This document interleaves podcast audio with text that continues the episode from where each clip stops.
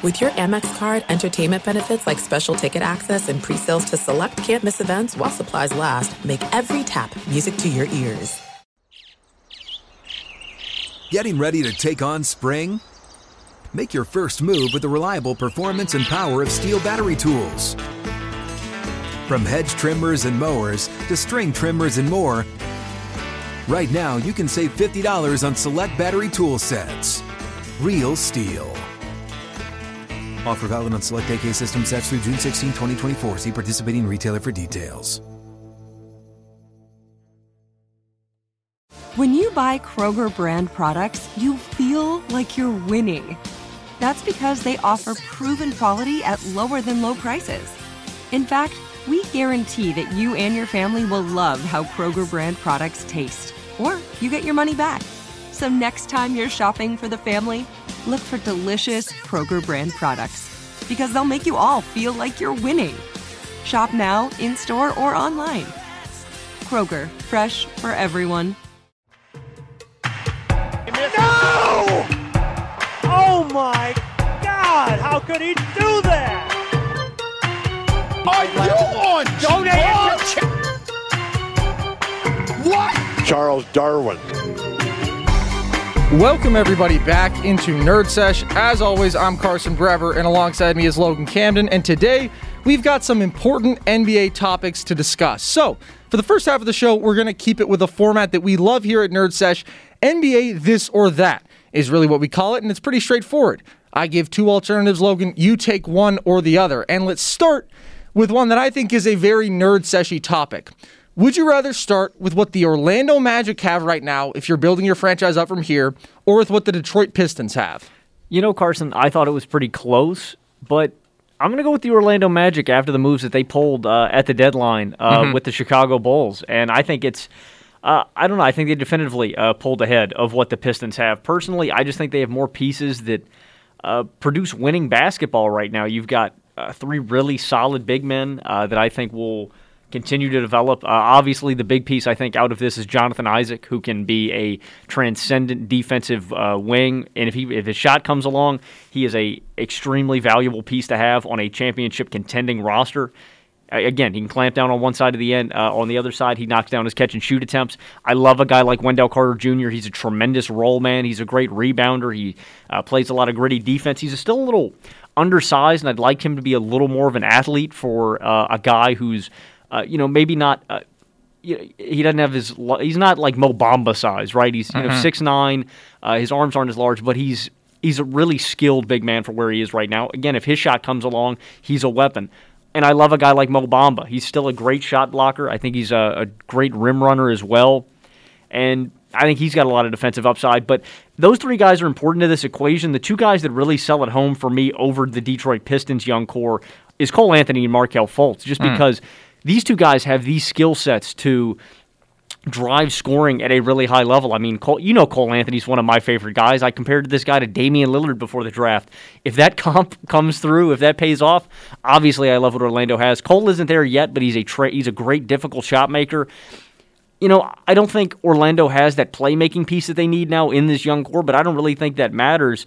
And again, I don't think it stacks up to uh, what Detroit uh, uh I don't think what Detroit has stacks up uh, quite as well. I mean, I like Killian Hayes, I like Saddiq Bey, and I like Isaiah Stewart, but those guys compared like to Wendell Carter, Isaac, and Bamba, I'm taking the Magic's big three, and then the next three young guys in Saben Lee, Sekou Doumbouya, and Josh Jackson.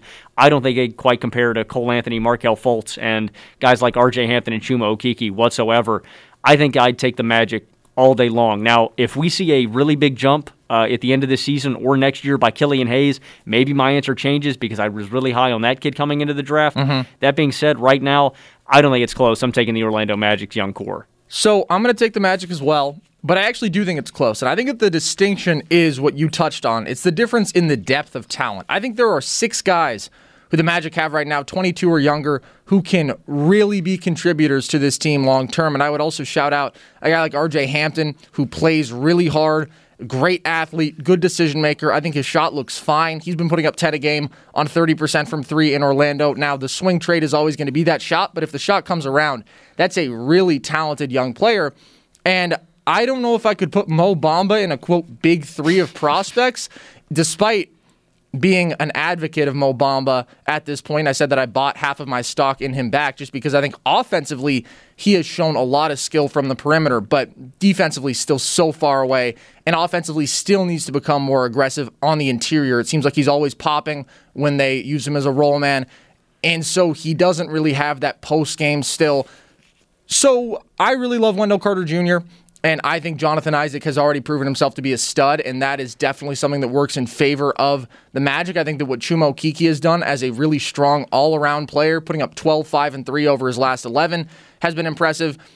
And yeah, even guys like Bamba have had their flashes. Cole Anthony is not ready, obviously, yet, but he's been put in a situation where he has to try to produce, and the efficiency isn't there, and the decision making isn't always there. But he's at least getting out there and he's getting reps, and he's clearly a talented guy. So there's a lot going for Orlando. So, can I clarify who is your third guy out of that group then? I don't know that there is a big three, but I might have Cole Anthony above Mo Bamba. I don't know. I think that at the top of these groups, the Pistons are probably stronger, in my opinion. Maybe I can't get there because of the duo of Isaac and Wendell Carter Jr., who I'm very confident will be good players. But Logan, as you just glare at me, Killian Hayes is going to be a stud. And if you don't think that he's going to be a stud, I think that you're still wrong at this point. And obviously, we lost him very early in the season to injury. But since coming back, putting up six and a half points and 4.3 assists per game on 38% from the field. And yeah, that's not very good production. The assist numbers are pretty impressive for a rookie, no question and the production is lagging behind, but his tools are outstanding. And it's everything that we saw of him before he came to the draft. And really, all those traits I would say have still been on display in the NBA the pace out of the pick and roll, the change in pace, the floaters, the step back and the passing is the trait that just makes you say this guy cannot fail. The variety of angles, the touch, the pace. He's just a special creator. He's also had a five steal game and a four steal game in that stretch, which I just think speaks to quick hands, good defensive instincts, also his length there. I think he has like a seven foot wingspan. And I will also say, Logan, Saddiq Bey is kind of a prototypical 3 and D wing at this point at 22 years old, putting up 11 a game on better than 38% from 3, already making 2.3 threes per game. I want that guy on my team every time. That dude's not a prototypical. He is in he's an elite 3 and D wing already. I mean, we haven't seen many rookies. I mean, like he's like the greatest rookie shooter of all time. Mm-hmm. And then I will say the third guy who makes it competitive between certainly any big three. Isaiah Stewart has been really productive on the year, and he was a guy, Logan, who I didn't like all that much coming out of the draft, but I think he has pretty definitively proven my doubts wrong. And I guess for me, it was just. Is he going to be mobile enough to guard the pick and roll at a high level? Is he actually going to bring me any value as a floor spacer? Because the shot was something that looked solid, but he hadn't really consistently hit them in college. Now he's putting up 7 and 6 on 58% from the field, and he's 11 of 26 from 3. That shot is coming. I think he's still only 19 and he's already making 40 plus percent of his threes. And yeah, he's not taking a bunch of them, but he will be soon enough. And a really good athlete on the interior, a really good roll man, a smart guy who plays hard, swallows up boards, has that shooting touch. So I like him a lot. And then outside of that, Sekou, I don't know. I, he really hasn't shown any improvement. I think is still so far away, and I can't completely discredit it because of his ability at times to handle and play make and shoot at his size, but more often than not, he doesn't do any of those things well, and that's starting to look more and more like a really tough first round pick. And I'll ask you this, Logan. Does Jerami Grant factor into your uh, ranking between these two teams at all? Because he's 27. So I don't know how much value he has long term, but he is damn good and should be damn good for another five plus years at least. Yeah, I mean, not at all. It okay. Ju- it's simply just because I don't think Jerami fits up with the timetable for the Pistons in this young core. Okay. Uh, I do want to touch on a guy you brought up, though. Dude, I loved Isaiah Stewart. Um, you know, I saw some of him in the G League and such. And I think you touched on the big thing. His shot is coming along. Mm-hmm. He looks confident in it, and he's taking more and more as the season progresses. I mean, I think in his first, you know, ten games or so, he only took two, and we've seen uh, obviously uh, his volume uptick. But mm-hmm. on top of that, dude. Isaiah is a dominant low post presence for already such a young guy. He is yep. a great rebounder. He just had 21 boards against the Thunder. I mm-hmm. mean, I think that they ha- I think the Pistons have their pick and roll duo of the future in Hayes and Stewart already right yeah. now and a pretty darn good shooter to operate off of that as well. So that's where I think the case for the Pistons comes. It's three really, really solid pieces. But again, I think the Magic have six guys with that potential. Who is your number one player between these two teams? I think it's still Jonathan Isaac. Uh, just just because yeah. of athleticism, size, and what he can be. I think is. Uh, I still think his ceiling is higher than any of these other guys. I think it's Isaac too. But it's a competition for me between him, Carter, and Killian Hayes. And by the way, we've said it before, but that Bulls Vooch trade looks worse and worse by the day as Wendell Carter Jr. continues to play like he has. Just his all around ability. If he can figure out the shot, I think it is pretty much a done deal. That is a great M- NBA player. And I would honestly say Hayes gives pretty stiff competition for the number one spot overall, in my opinion, just because I don't think he's given much to indicate that he's not the prospect we thought he was coming out of, I believe, the B League in Germany. Like he was never going to be able to immediately contribute at a high level. But here he is actually handling the ball and making good decisions and showing really impressive traits as a rookie. So his development track, I think, still bodes pretty well. I think the big thing on Hayes, if he is going to be the prospect that we thought he was, I think it's going to have to come with his scoring inside the arc. Like, I trust his shot to come along. I think it's going to have to be he's either going to have to get really good at exploding to the rack mm-hmm. and finishing at the rim, or he's going to have to develop a really consistent floater and mid range shot. I mean, I'm confident either of those tools are going to come along, but I think that's really what separates him because he's not blazing quick yeah. Uh, off of a screen and getting into the lane. I think it's the latter, though. And I think that this is what it was when he was coming out as a prospect. It's the D'Lo bag. And that's what my comparison for him always was. And I just think he can be a better facilitator, but I think that that in between area, I think he's going to have a nasty floater. I think he already shows really touch on it, really nice touch on it. Sometimes he's going to have the step back, so I think he'll be able to get his own shot and get some buckets. All right, there is this or that number one. How about this one, Logan? This was inspired actually by a question that my good buddy Carvel Teft, who's been on the show before, asked me unprompted. Who would you rather have on your team right now, Steph Curry or Luka Doncic? And I'll say for myself, I initially molded over and I barely leaned Luka, but my answer has changed. That's a spoiler, but who do you have between those two? My answer has also changed. I thought after Luka's I mean, maybe the greatest shot ever uh, to win a game. I thought maybe that that may sway my vote here just because uh, at the end of the games it's pretty close. But then I actually started looking at uh, clutch moments for both of these guys. Mm-hmm. Steph has more points. He's more efficient. Four points on 46% shooting uh, from the field and 50% shooting from deep in the clutch. Luka's putting up three points a night on 45% from the field and 30% from deep. So Steph has just been more efficient in those big moments. And honestly, Carson, I think you could make a case for Steph over everybody mm-hmm. over this last stretch. I mean, over the last nine, Steph's putting up 39, nearly 7 5 on 55, 47, 92 shooting splits. And would I rather have a guy who is a dominant scorer, who is a really great shooter, who is a great off ball relocator, who's, again, shot I don't have to trust to come along?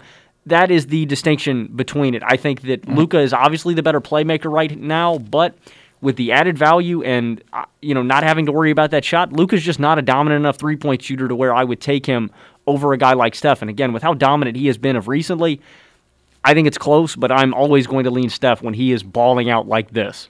Yeah, I think that the greatest advantage Steph has is just the malleability that you have as far as what kind of team you can build around him. You can bring in Kevin Durant, or you can build a championship team in which Steph is your primary ball handler and can be the best pick and roll scorer in basketball, which I think he's shown this year. He's been the most efficient pick and roll scorer at the volume that he operates out of the pick and roll in basketball. Then he can also be the greatest off ball shooter of all time, obviously. So I honestly feel foolish for not having had him in our top five players list that we did to start the year. I think that his offensive value surpasses any of the two way value that a guy like Anthony Davis has because he can just be the centerpiece of so many different contenders in so many different ways.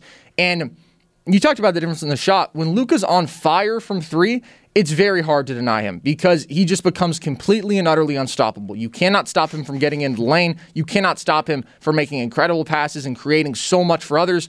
And when you can't stop him from stepping back and knocking those down in your face either, he's just a pretty much perfect offensive player. And he can just exert himself as an individual force more than Steph, I would say, and maybe carry a team a bit more easily because of that. But Steph has repeatedly time and time again throughout his career shown that just nobody else can impact winning quite like he does. His career on off splits, Logan, his teams are plus 11.8 points per 100 better with him on the floor than off it. That's better than LeBron. That's better than Chris Paul. That's over twice KD and Harden's marks. It's over three times what Luka is this year. I think it's the best mark ever. Now, I can't confirm that because unfortunately you can't search on off splits like that. But I went through basically every relevant player of this generation, and since they started tracking it, and he was a cut above the pack pretty consistently. Actually, Kevin Garnett is up there, I believe, as well. But the Warriors even actually outscore people by slightly more with Steph on the floor this year than the Mavs do with Luka. And so there's just so much that he's done to carry this team. And we know that carrying a team isn't theoretically even his strong suit. It's amplifying talent when he can be that off ball presence and when there are guys who can take advantage of the spacing he gives you. So I think Steph has proven that he is the guy right now. Obviously, you're starting a franchise. You're taking Luka Doncic miles ahead of anybody else in all of basketball, in my opinion. And I do think there very well may be a day in which he goes down as the better of the two here because he just gets to a LeBron level of single handedly carrying a team where it's, yeah, you're not malleable enough, but you're going to be in title contention no matter what. And he's not that far away. But right now, I would still lean Steph. Dude, I cannot wait for the offseason when the Mavericks just empty their pockets and get Luka this second guy. Yeah. Because it's over for the league once that happens. I honestly cannot wait to see it as well. And the Mavs are a team that was really hot, and now they've sort of had some hot and cold performances, still trying to make that push for the sixth seed. But Luka every single night is pretty remarkable. And that's what's messed up, man. The Mavericks whether the Mavericks win or lose is dependent on really two factors. It's are the guys around Luka going to shoot well? Yeah. And is Luka going to be able to hit a big shot when we need it late in the game? And I, I just want someone to relieve that pressure off of him so the Mavericks can actually go out and contend for a title. I agree because they are still a ways away from that. But at the same time, we got to remind ourselves the window is not closing anytime soon because he's very, very young. As we saw with Dirk, the window's probably going to be open for about 20 years here the, in Dallas. Yes, the window probably will be open for quite some time. Let me ask you a follow up question here, Logan, because we've seen obviously Steph just go absolutely berserk as of late, and we've seen some Warrior success come along with it over the last few games. They're 27 and 21 when he plays. Would they have been a contender this year if Klay Thompson were healthy? Oh, hell yeah. Okay, define contender. What tier is that in? okay. I don't mean that they're going to be contending for a championship, but I think that they're in that scrappy Trailblazers kind of spot where we're like, man, they could maybe you know, give the Clippers or uh, the Nuggets a run in the first round. I mean, I'll be honest, I don't consider that a contender. Do well, you I mean, consider the Blazers with the 29th no, best defense just, in basketball a contender? No, I am just saying that that is, I think, the clear distinction out west. They are the team, the first team out of contention, in my okay. opinion, out west. Yeah, I think that I agree with that. I think that they would be better than the Blazers, and the reason for that is they already have the top 10 defense, and when you put another elite shooter out there, that offense just takes a huge jump. Everything changes because it's not just an elite shooter, it's the second best shooter of all time that obviously empowered so many all time great offenses before this. And as I mentioned, they're already 27 and 21 when Steph plays, a better team certainly than their record would suggest, or than their roster would suggest, to be honest. But I still just don't think they crack the top five out west. They don't have the same depth of quality talent, and that's what will always hold this team back. But Steph is doing enough, I think, to carry them to a ceiling that is certainly higher than what they deserve to have. All right. So we talked about the contenders out west. There is an interesting race shaping up at the top of the conference, and that is between the Utah Jazz and the Phoenix Suns, who are separated by a game and a half, and they've been really in a similar tier for a while now, and they've both been hot basically since the first 20 games nonstop. Utah's been hot the entire year, but the Suns, after starting slow, have just been on fire. Unfortunately, we did hear Donovan Mitchell will be missing some time with a sprained ankle. The good news is it's only a sprained ankle. But Logan, given that injury, who finishes as the one seed out west? Is it the Jazz or the Suns? Um, I'm still going to take the Jazz, and I think the Donovan Mitchell injury is still the only thing that makes it close. Um, the big reason why here, and I don't want to undersell what Donovan Mitchell has been doing. I mean, post All Star break, this kid's been up near 30 points a night on extremely efficient shooting. So this is a big blow for the Utah Jazz. I just trust them to to replace Donovan's. Uh, I trust him to replace his scoring somewhat. I mean, with a bench as deep as this, when you can plug in a guy like Jordan Clarkson, when you can let Mike Conley take over a little more, I still think this team is going to be successful. Also, they're still an elite defense. The deciding factor to me, because this team, both of these teams, are extremely comparable across the board.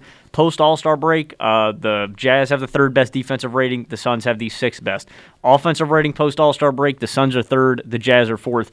This is a super tightly contested race. Mm-hmm. I am going to go with Utah for again a few reasons. I think that they can replace uh, Donovan's scoring output uh, pretty easily, and but the big reason though, Carson, was that the Suns have the third toughest schedule yeah. remaining uh, the rest of the season, and again.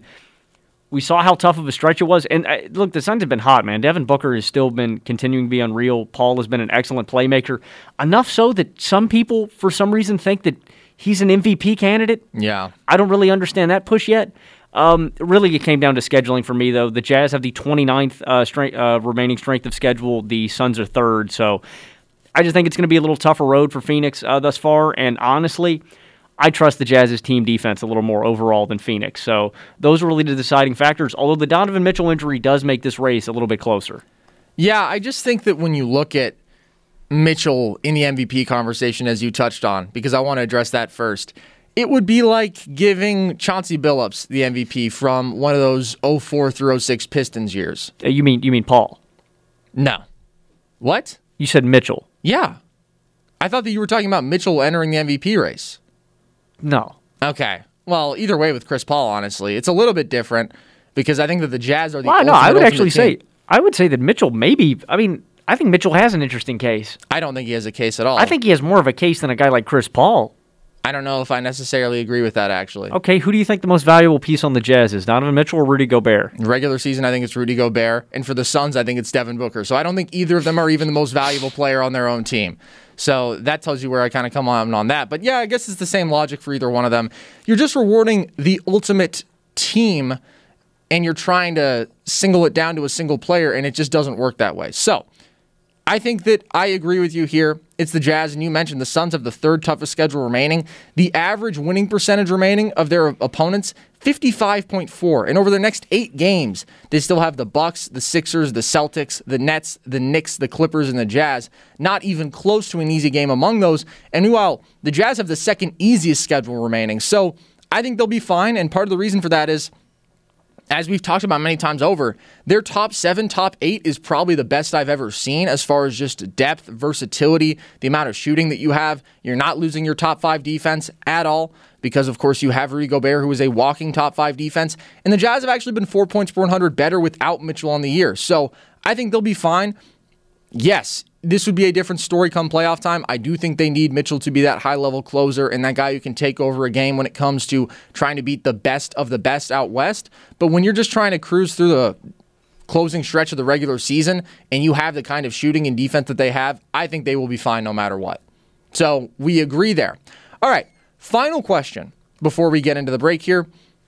Who would you rather have as your best guy in a play-in game right now? And the reason that I ask this is because it might be trending towards this matchup in the 9 10 spot. Ja Morant or DeMar DeRozan? Uh, honestly, dude, this is such a tough one. Um, because I think stylistically, what they've been doing this season, they're pretty similar guys. Uh, Demar and Ja both don't really have reliable three point shots at this moment. They're not consistently knocking it down.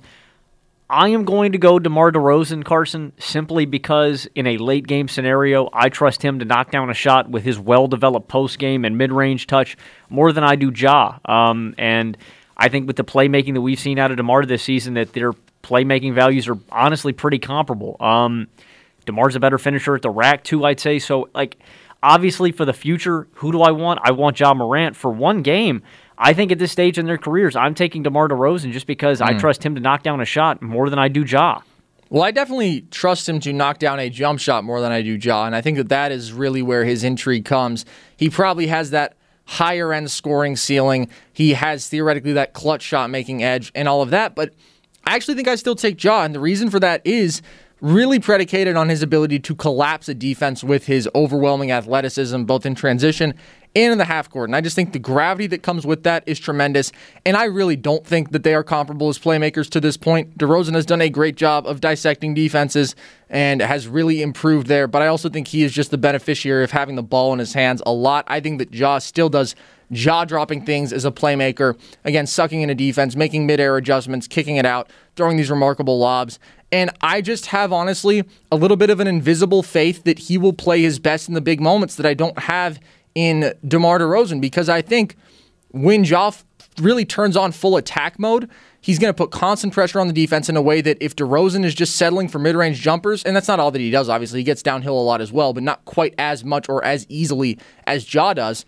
If those jumpers aren't falling, good luck. Whereas I think that Ja is just kind of the tireless player who will get downhill time and time again, will finish well when he's at the rim, hopefully doesn't try to turn himself into a jump shooting player because obviously we've seen his tremendous struggles with the pull up three all year long, where I think he's at like 27% at this point. That has gotten better because he's 10 of 24 in April, but that's also a really small sample size. And so I understand that it's a gamble from that respect. I don't really trust Ja to make a difficult shot in the big moments, which is a very important skill set to have. And I don't know who that guy becomes for the Grizzlies. It honestly might be Dillon Brooks.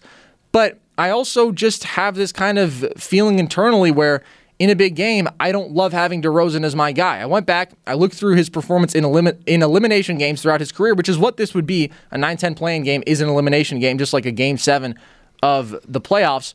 And he's put up 20.6 points per game on 40% from the field and has a 2 and 6 record in those spots. I believe that's correct. I gathered those stats myself, so forgive me if it's not. But I just think that shows you sometimes he has the tendency to try to overimpose himself on a game, and the shots just don't fall. And if they aren't falling, I don't know how great his value is. Now, he's a better player than he ever was previously because of the playmaking value.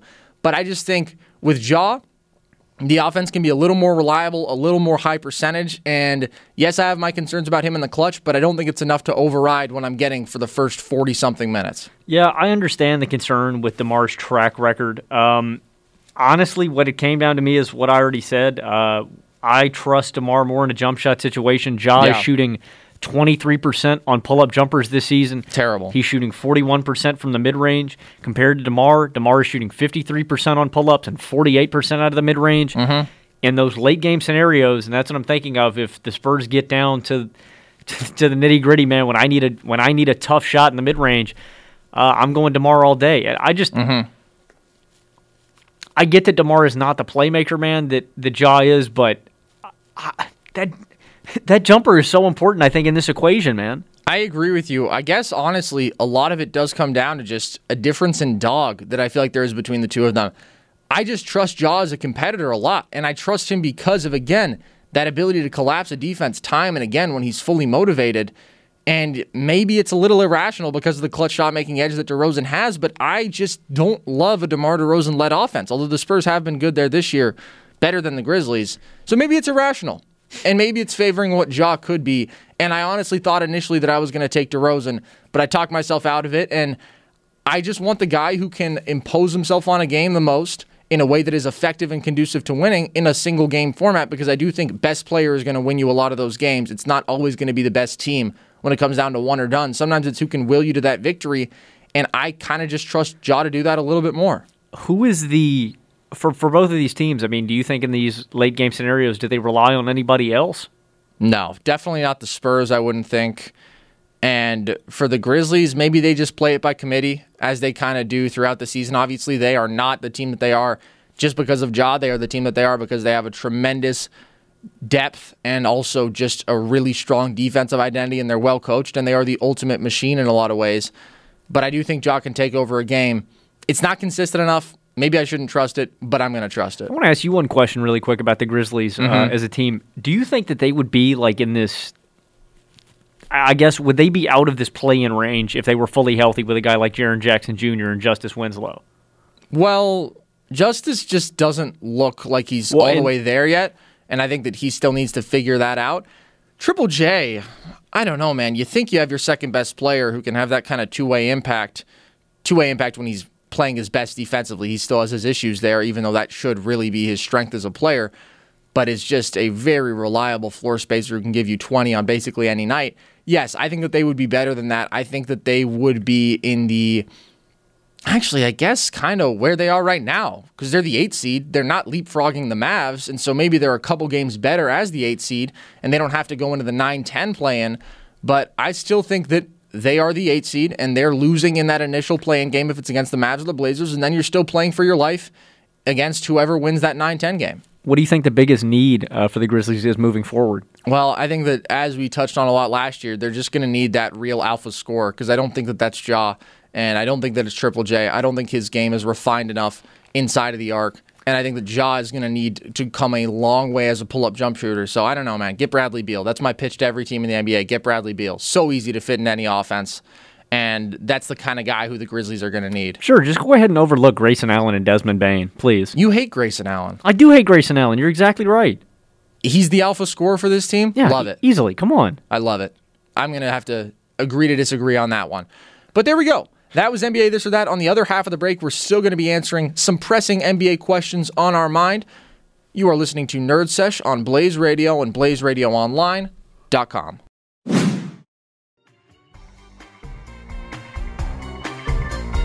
Welcome, everybody, back into Nerd Sesh from that little break that we had there. We are keeping, of course, with our NBA discussion here. And Logan, The first question that I'm going to ask you is related to a team that has been very troubling throughout this entire season and have just been really tough to figure out. They've had some injury stuff. They've been dealing with a new coach on the season. But Logan, what has this year told us about the Indiana Pacers' future? And with the precarious position they're in, are they going to be in the actual playoffs, meaning the top eight teams when we get to that best of seven format when all is said and done this year? So, to start with the playoff question, I don't really think the Pacers have a prayer unless they draw the Hornets. Really? If they end up with the Hornets, I think that uh, they've got a good chance at winning that matchup just because the Hornets aren't at full health. So, you don't think that they can beat the Bulls in the 9 10 game? Because the Bulls are not getting out of the 10 spot. They're not even in the 10 spot right now. The Raptors just passed them. It's going to be a. It, it'll be close, but in that scenario, I don't know, man. The Bulls and Pacers just have such atrocious defenses. Atrocious? No. Average, middling for the Pacers, but that's a big drop off from what they've been, which is very consistent top 10 upper echelon defense. I don't know. In a, in a one game in a one game playoff, man, I still like LaVine and Vucevic against the Pacers. Against the Raptors, whatever, man. Just give the other team the win. I don't. Yeah. I don't trust the Raptors to do anything. Mm-hmm. As for the future, dude, the Pacers. I, I, I've said this before. I think it reinforces the idea that the Pacers are one star away from contention. Mm-hmm. If they get a I was just gonna say like a Paul George. That's the first guy that I thought of. yeah, they bring Paul George back to Indiana, they'll win some games. I don't know who would want to go out and play in Indiana if they can get a big dog. This is going to be a. I'm gonna say it, man. I think they're a final contending team if they get a a big star because I think all the pieces are around them here. You've got a lot of really good catch and shooters and mm-hmm. T.J. McConnell, Malcolm Brogdon, Aaron Holiday. Um, you've got a a secondary shot creator in a guy like Caris LeVert, who Carson you were really high on, especially when this trade went down. What I have seen out of LeVert, man, I have been really impressed. A few 20 point games here so far. He is so good at getting into the lane, getting that mid range shot off, getting to the rack. I'm he's a, just a joy to watch out there, and I think he'd be a reliable second weapon when you need tough buckets down the line. That's uh, not even mentioning a guy like TJ Warren, who is also good in that same fill it up, get a bucket role.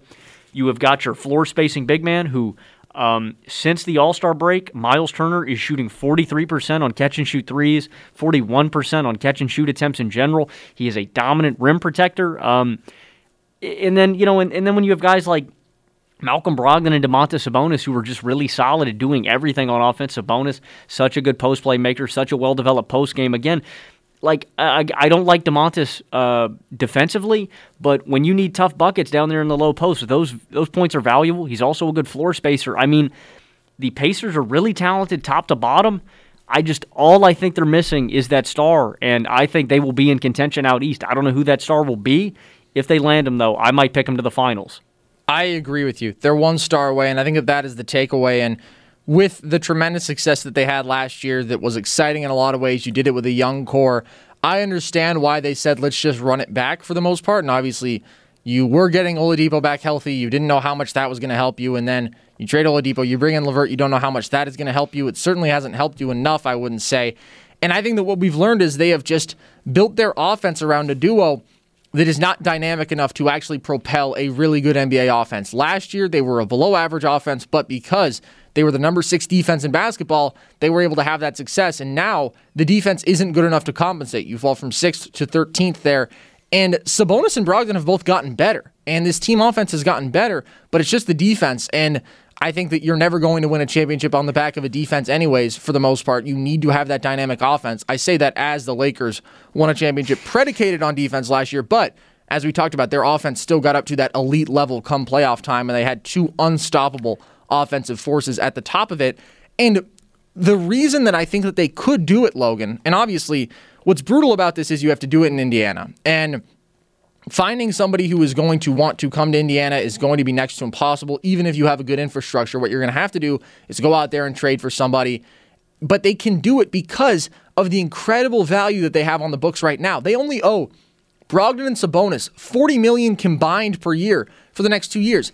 That is unreal. Those are two guys who are all-star level. Sabonis has been an all-star the last couple years. Brogdon is always one of the first guys out of that conversation. And alongside them, you also have Turner and LeVert both at like 18 million per for the next two years.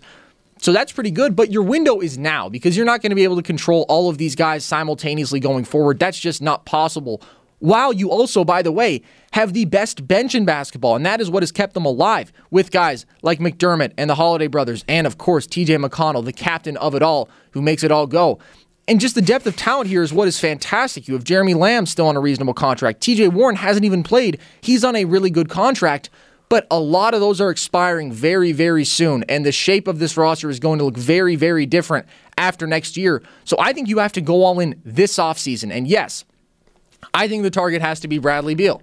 I cannot think of somebody who would fit more easily into this team offensively, who can cut off ball like that, who can be that catch and shooter and that alpha scorer late that they still need. Because Brogdon, Sabonis, I don't think can be your number one options, and he doesn't disrupt the depth all that much. And you have the assets to go get him, in my opinion. Turner, LeVert, Picks. These are really intriguing guys. You want to give up Turner?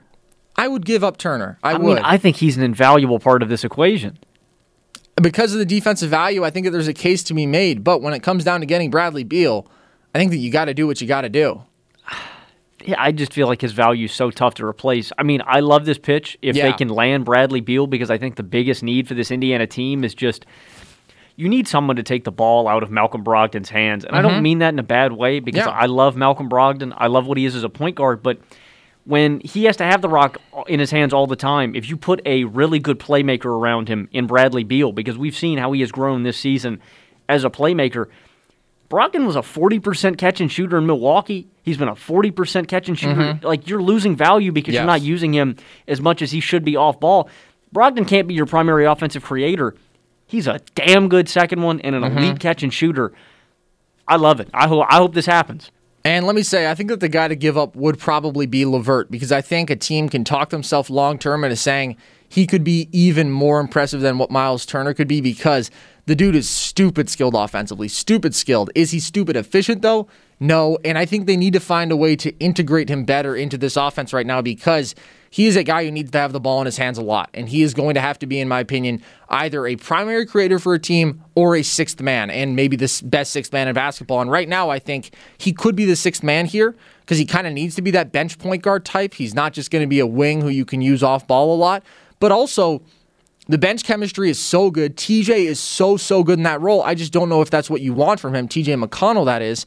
And you just need more offensive punch here. And when TJ Warren comes back, that gives you more punch, but he's still primarily an ISO guy. He still doesn't love shooting the three as good as he's gotten at it. It's never going to be his primary weapon. He loves the mid range, the floaters, all the in between game, and he's never going to be a good playmaker. Bradley Beal is just a level up across the board there. And I just think you have to do it because it is so painful to flat out waste a year in the NBA. And that is what they did. And I don't know if firing Nate McMillan was the right move, honestly.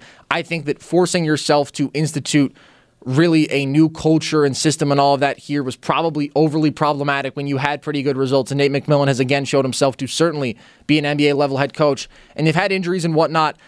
And I still think they should end up in the playoffs because they're more talented than the Hornets. The Bulls are really struggling, and I just think they have too many good guys to lose one of those games. Although I will say, what I was talking about with the DeRozan jaw factor, where it can come down to one guy, going up against LaVine and Vooch in a single game scares me. No question about that.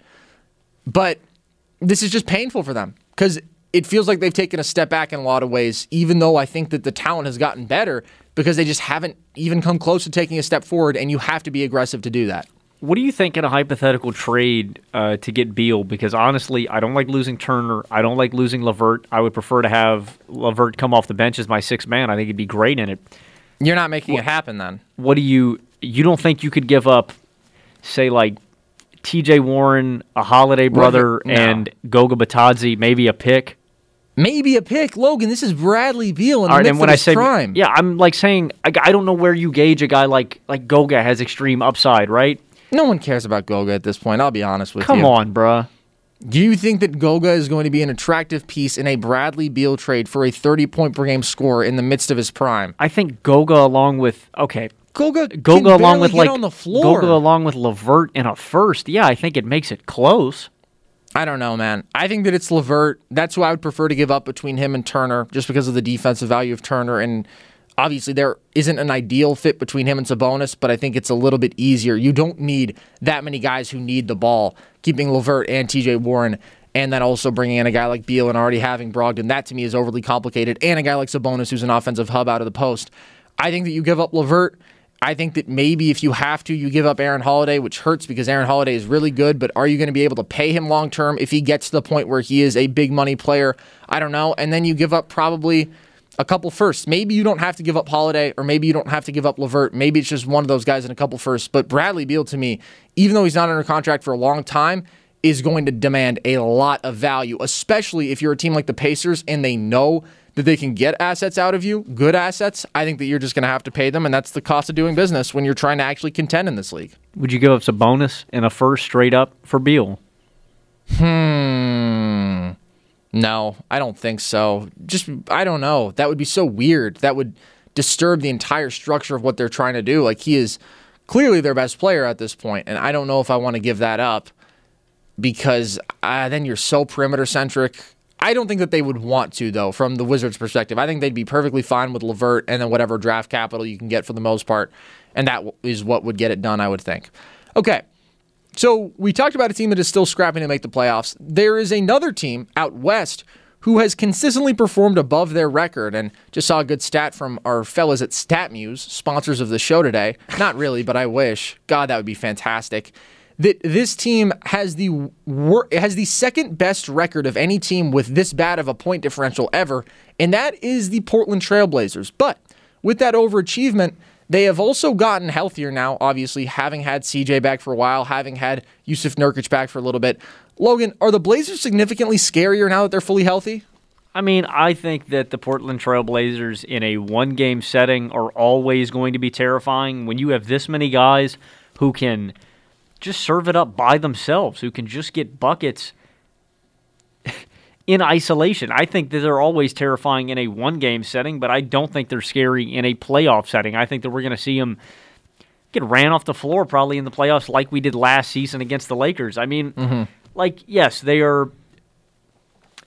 they're decently scary when you have three to four guys who, in a volume of like 30 minutes a night, can serve you 20 points per game. Uh, that's obviously I'm referring to Lillard, McCollum, Powell, and Anthony. And then you've got two really talented offensive centers in Nurkic and Kanter. There's always a danger of getting just outscored, mm-hmm. flat out outdone on the offensive end by the Trailblazers. But I just think we've seen so many defensive limitations. We have seen uh, there is they don't play defense in Portland. That's yeah. that, that's it. And I mean for that I I hate boxing teams into into that binary of a a box just into that small of a square. I just think the Portland Trailblazers are too bad on the defensive end where they're not really relevant. Yeah, I'm going to say that they're not significantly scarier, not like win a playoff series level. They can't do that in this West. But I will say, to their tremendous defensive issues, that side of the ball has been 10.6 points per 100 better with Nurkic out there on the year, and it's been significantly better with him out there every year of his career in Portland, except for the bubble last year when he only played eight games. Just because he's fine there. It's not like he's a great rim protector, but he's okay. And when you don't have to play Enes Kanter 27 minutes a game, that is quite a luxury. The Blazers have been 19th in defensive rating since Nurkic came back on this year versus 29th on the season as a whole. And that does matter. That's a meaningful difference. That's the gap between being the Sacramento Kings, who no matter how good they are offensively, cannot survive because of the defense, and being a team like last year's Dallas Mavericks or whatever, where obviously they had to be the best offense of all time to do it, but you can compensate for subpar defense because you're so good offensively. I just think we need to see if Nurkic is all there offensively and if he can play full minutes because time and again it's been Nurkic playing 27 minutes a game, and at some point you got to be able to get out there and play 36 and actually be that third really crucial guy for your team. But I still think there's reason for optimism because CJ is the best he's ever been. They have the best third scoring option of their tenure as far as CJ and Dame together in Norman Powell, but it still doesn't feel like they're all there. And I don't love Terry Stotts as a coach at this point. I still have too many concerns about their team defense, and I don't know if Nurk is going to be the kind of game changing force in these playoffs and down the stretch of the season that at his best he can be. But I think that they're getting handled, honestly, by really anybody they come up against in the first round. I just don't think defensively they're good enough, and I think a lot of people are going to have to I don't know, accept some cold hard realities about where the Blazers are at as a team right now. They're just too many defensive liabilities for them to really contend at a high level. I mean, I think this is a good question to throw the one that we asked about the Pacers out. Like, wh- where do, where do they go from here, Carson? I don't know, man. I honestly don't think you can just pin this on Dame and CJ and say they can't work together when CJ's playing the best he ever has. I think that the issues are defensive there, though. And yeah, having a terrible defensive backcourt is a problem. It's also a lot better than having a terrible defensive front court and having a terrible defensive big man. So I don't know if you can say that that's impossible to fix, but then you bring in guys who are theoretically those 3 and D wings and Rocco and Derrick Jones Jr., but they can't shoot. And I don't know. Maybe they get the best 3 and D wings in basketball alongside these two and Nurkic and then they could be a real contender, but I don't know how reasonable that is after seeing what you have out of Norman Powell here in Portland, have your thoughts changed on the Gary Trent Jr. deal at all? I like it more for the Raptors, I think, because I just feel like on his best day, Trent gives you more versatility lineup wise. He can guard more positions. Not like he can go out there and guard a four, but I just, his little advantage in size, I think, is somewhat significant. And it's not that Norm's going to be a bad defender. He'll compete there. But I thought that what we saw from last year's bubble Trent defensively was really, really impressive. And we didn't see it this season. I talked about how maybe the ego got a little bit more inflated and he just wanted to be that offensive star. But I trusted him to have an impact defensively when locked in. And I think he's a better pure shooter than Powell. And of course, he's five years younger. So you have a great bucket getter right now in Norm. That's great. He's awesome. He's going to help you but I don't know that he'll help you more even this year than Gary Trent. Maybe a little bit, but I am not so sure. And I still think it was foolish on the behalf of Terry Stotts to never even give that a look, man. So stupid. A guy scores 20 a game when CJ goes out, and CJ comes back and you send him right to the bench. I think that that. And what's crazy, Logan, we talked about this before, so we don't need to get into it, but your defense couldn't be worse, right?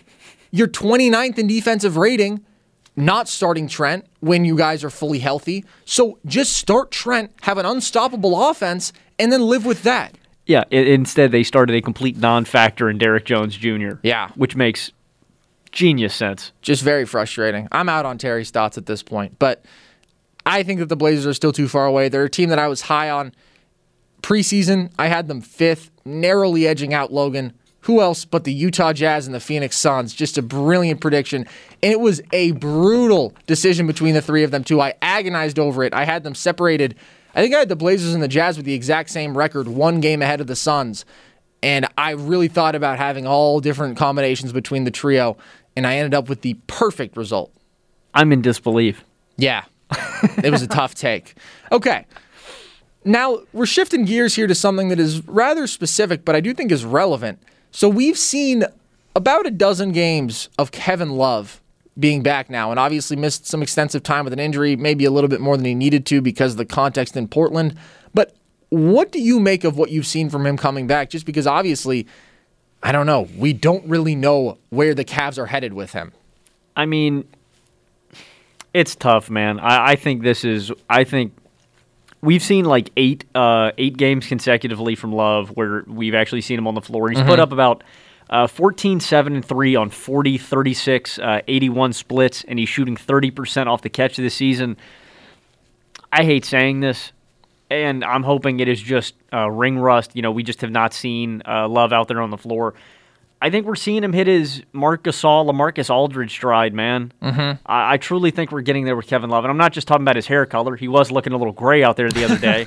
um, he just, one, he's still a step slow. Like, I don't like him defensively anymore. He's still an excellent rebounder. He can serve it up on that end. But there's a few stylistical things. One, he still commands a little too many post touches, yeah. in my opinion, mm-hmm. and that mm-hmm. just not a good look. I'd rather have him out there spacing the floor, moving the rock, setting screens, doing a lot of little DHO stuff. So uh, I don't like him commanding out of those touches out of the post. That being said, Kevin Love is still an elite post playmaker. Like, I love watching him dot guys up when – if you over rotate, if you let that little sliver of, of court open up, Love is going to dot a guy up. That being said, again, I don't like all of those post touches. And I would say generous use of the word elite. All right. Good. There, that's good. Um, I, I don't know. His athleticism is not there anymore, man. It's. I think Kevin Love's value is basically going to be in this league can he hit a catch and shoot jump shot? Yeah. And I hate that I'm just boxing Kevin Love into that. It is he has reached that age and that stage in his career where he's just not athletic enough to be a force on the defensive end. He's not athletic enough to be a really good rim runner. It's we're seeing Kevin we're seeing I don't know. This is where the NBA, the, where the NBA is going, man. We're Mm-hmm. seeing these old guys get gamed out, and it, it's sad to see. But if Kevin Love can't consistently hit a jumper, if he stays thirty percent catch and shoot, he's not even worth having uh, on the floor. Well, you said you don't want to box him into that role. He's boxed himself into that. 68% of his shots since coming back from injury are threes, and he's just so limited. And putting up 11 a game on the year on 35% from deep, I will never question the shot. But you talked about him still trying to be that presence out of the post. He just doesn't have the game down there. Um, young Kevin Love was able to bully people physically. He's not able to do that. He's 20th percentile out of the post thus far, and that's a pretty small sample size, but I just don't want him creating for himself down there. He can't roll, as you mentioned, as that dynamic threat. And so I think he is headed for exactly what you lined out. It's the Blake Griffin, LaMarcus Aldridge path where the Cavs are going to have to buy him out, and it's just a matter of time. And unfortunately for them, they still have two more years of him under contract, making 30 million a pop. That is brutal. You are not offloading that contract anywhere because what's going to happen is he'll go to some contender and he'll be fine. And just like we saw from Blake and are seeing from Blake, and arguably what we even saw from LaMarcus, those guys look a little bit revived in those situations. They play a little bit better once they have that kind of talent around them and the incentive to contribute to winning. But I don't even know if he's as valuable as Blake because he does less. I mean, Blake is a guy who, for the second unit, can handle. He can be that spot up shooter alongside anybody. He can be that role man and is fine at all those things. I guess the counter would be Love's pure shooting makes him valuable anywhere at any time. But do you see another path? I mean, in two years, he's going to get bought out and he's going to go somewhere midseason, and it's just going to be a brutal wait to get there. I don't know if it's going to be two years, man. I'm You think they're buying him out with multiple years left on the contract? I'm saying I think it's a possibility next season. Jeez Louise. Um, and I, like I said, I I didn't want to box him into that role, but I just with his current skill set, I don't know how else he's valuable. Like I think I think again, like what you mentioned, in a good situation, I think he can succeed. But I think the important thing, man, is we just need to see him try different things. Like Kevin, I don't want to see you and uh, who's the other Cavs big man? Who am I spacing? Jarrett Dean Allen. Wade. Oh, I thought you were talking about Dean Wade. I'm sorry, that one got me, bro. Yeah. Um, I don't want to see him and Jarrett post up down there running a three-two set. Kevin, go to the top of the key, man. Mm-hmm. Can you set a screen for me, Kevin? Please, dear God, just I just need to see him try to be more dynamic, man, because I don't think he lasts long as a pure catch and shooter. Also, Mm-hmm. it's not that I have questions about his jump shot, man, but the percentages aren't they aren't uh, kind right now. but we've seen a decade of it. I don't know how much more we need out of K Love to trust that shot, but I've been thinking about it, and you may be right, man, because Blake got bought out with still a year and a half left on his contract. That may be exactly what Love is headed for next year, and it's just really sad. These guys who were so great in our childhood, and they're only 32 for Blake, and you can't really be sad about what's happened with Blake. I mean, he's done a good job of adjusting in Brooklyn, and he's contributing, obviously, not in a hugely significant way, but he might go out there and get himself a ring. But for Love, just the fact that a couple years ago they were confident giving him four years, 120 million, and now it's like that guy's a fringe rotation player in the right situation. That's just really tough. Very tough to see for the Cavs, and hopefully they can find a way to offload that contract, like not by trade. It's just going to be getting him out of there. Or maybe he is the guy who they want around because he's a leader and I don't know, has some value as that floor spacer still. But I really like the Cavs young core. I do not like Kevin Love very much, though. I don't feel bad for the Cavs at all. They handed that contract out. They knew that he didn't match up with their timetable. I don't. Yeah. It, it's just it's more incompetence on the Cavaliers franchise. No, that's true. No question about that. But it is still a brutal situation to have to deal with now. Yeah, I don't really know what they were thinking. I mean, the Kevin Love that we've seen in the last three years, last season he was fine when he was out there, but this year it's just not good. All right, final question here, Logan. So this is related to obviously the ongoing conversation about who are sort of the teams in that contending tier. And we ranked all of our contenders just last week, and we both had the Miami Heat in our top 10. Logan, can you still have them in that tier given what we've seen from them offensively on this season? No, I don't think you can. Mm. Um, I mean, 21st in offensive rating since uh, post All Star, and they've been a. It'd be different if the Heat had a top tier defense. If they were, you know, a top five defense, I think even I think maybe you could justify saying, yeah, I, I could see a world in which the Heat get hot in the playoffs and start knocking down shots. It's just those shots aren't being created, man. And I think we underestimated how much of a secondary playmaking role we really need to see in Miami. Uh, at the trade deadline, I thought that that option was going to be Victor Oladipo. Mm-hmm. And while I still like Victor Oladipo's skill set, I think we're having, I think we have to face a harsh reality, Carson. I don't think Victor Oladipo is ever going to be that solution as a secondary playmaker. I don't Mm. think he solves issues like that. And I, we've seen teams try to mold that into him. And maybe I'm maybe I'm pigeonholing the kid. Maybe a few years under Jimmy Butler, maybe we can maybe we can see Oladipo change. I just don't think he plays that role well. I don't know, man. What this team needs. I hate that this guy is the comp for every every single team that can't get the ball moving or every single pull. They need a Chris Paul, and I Ah. I hate saying that. I thought you were going to say Bradley Beal. Do you think they need a Chris Paul? You don't think that Jimmy Okay. can be a floor general? Let me refer. Let me, no, he can.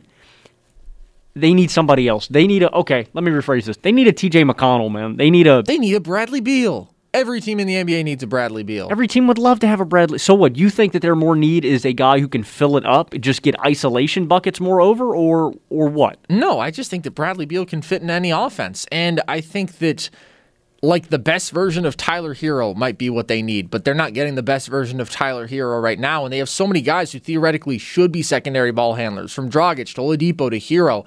And it just hasn't worked on the year all that much. But I would say, Logan, we've touched on this before, they just need to shoot the ball better. How are they 26th in three point percentage? Why are guys like Herro and Dragic so down across the board? That is just troubling to me. Well, and that's it, it sucks too because we've seen Duncan obviously uh, kind of revitalize uh, where he was at from early in the season. He's shooting 44% uh, since the break. And it sucks, man, because that is the counter of adding a guy like Victor to your lineup. He's a negative when he's shooting the rock, man. He's at 31%. Jimmy, for some reason, was was a pretty good three point shooter back in the day. He's Yeah. shooting 23%. There's too many non shooters in the lineup, man. Yeah, and that's the thing. Your two best players are non-shooters. That's going to affect you. But I'm going to say I will hold out hope that there is still a best version of this team that we haven't seen. And yes, they're 25th in offensive rating. They're 500 with a negative 1.6 net rating after 56 games. That's a pretty good indication of what a team is. They are still 24 and 16 when Jimmy plays. And I liked some of the moves that they've made both in the offseason and midseason, but Bjelica hasn't mattered. Bradley's had no real offensive impact. And I just feel like we still need to really see Oladipo to say exactly what this team is. He's played four games here, put up 12 points per game on 37% shooting. That's very bad, but I do still think the best version of him.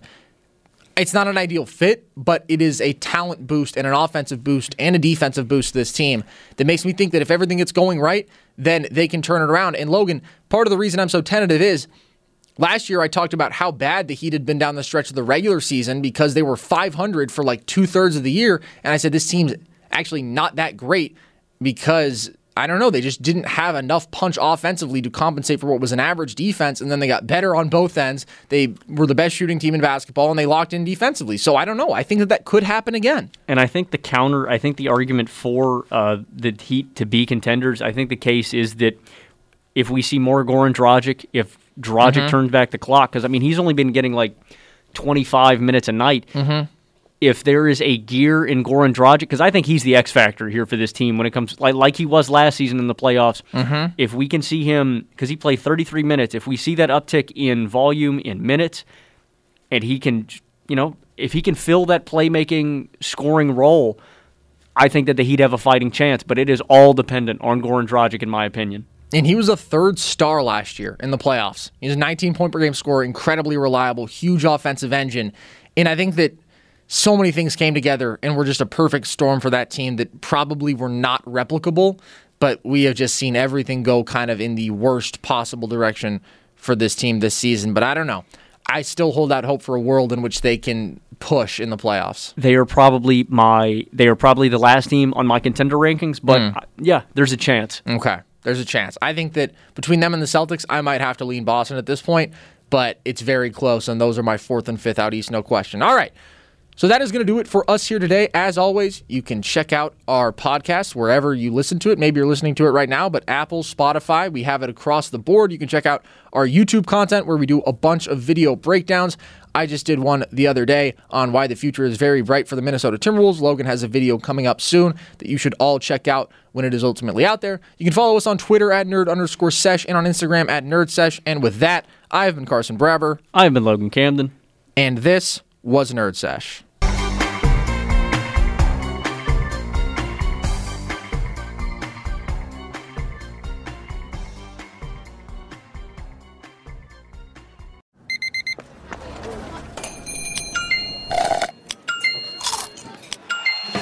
With your Amex card, entertainment benefits like special ticket access and pre-sales to select campus events while supplies last, make every tap music to your ears.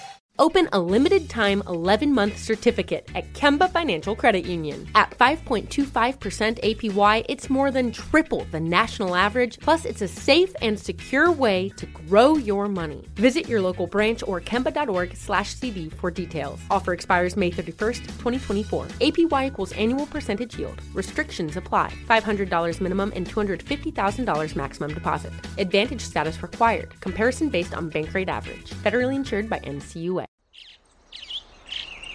Getting ready to take on spring?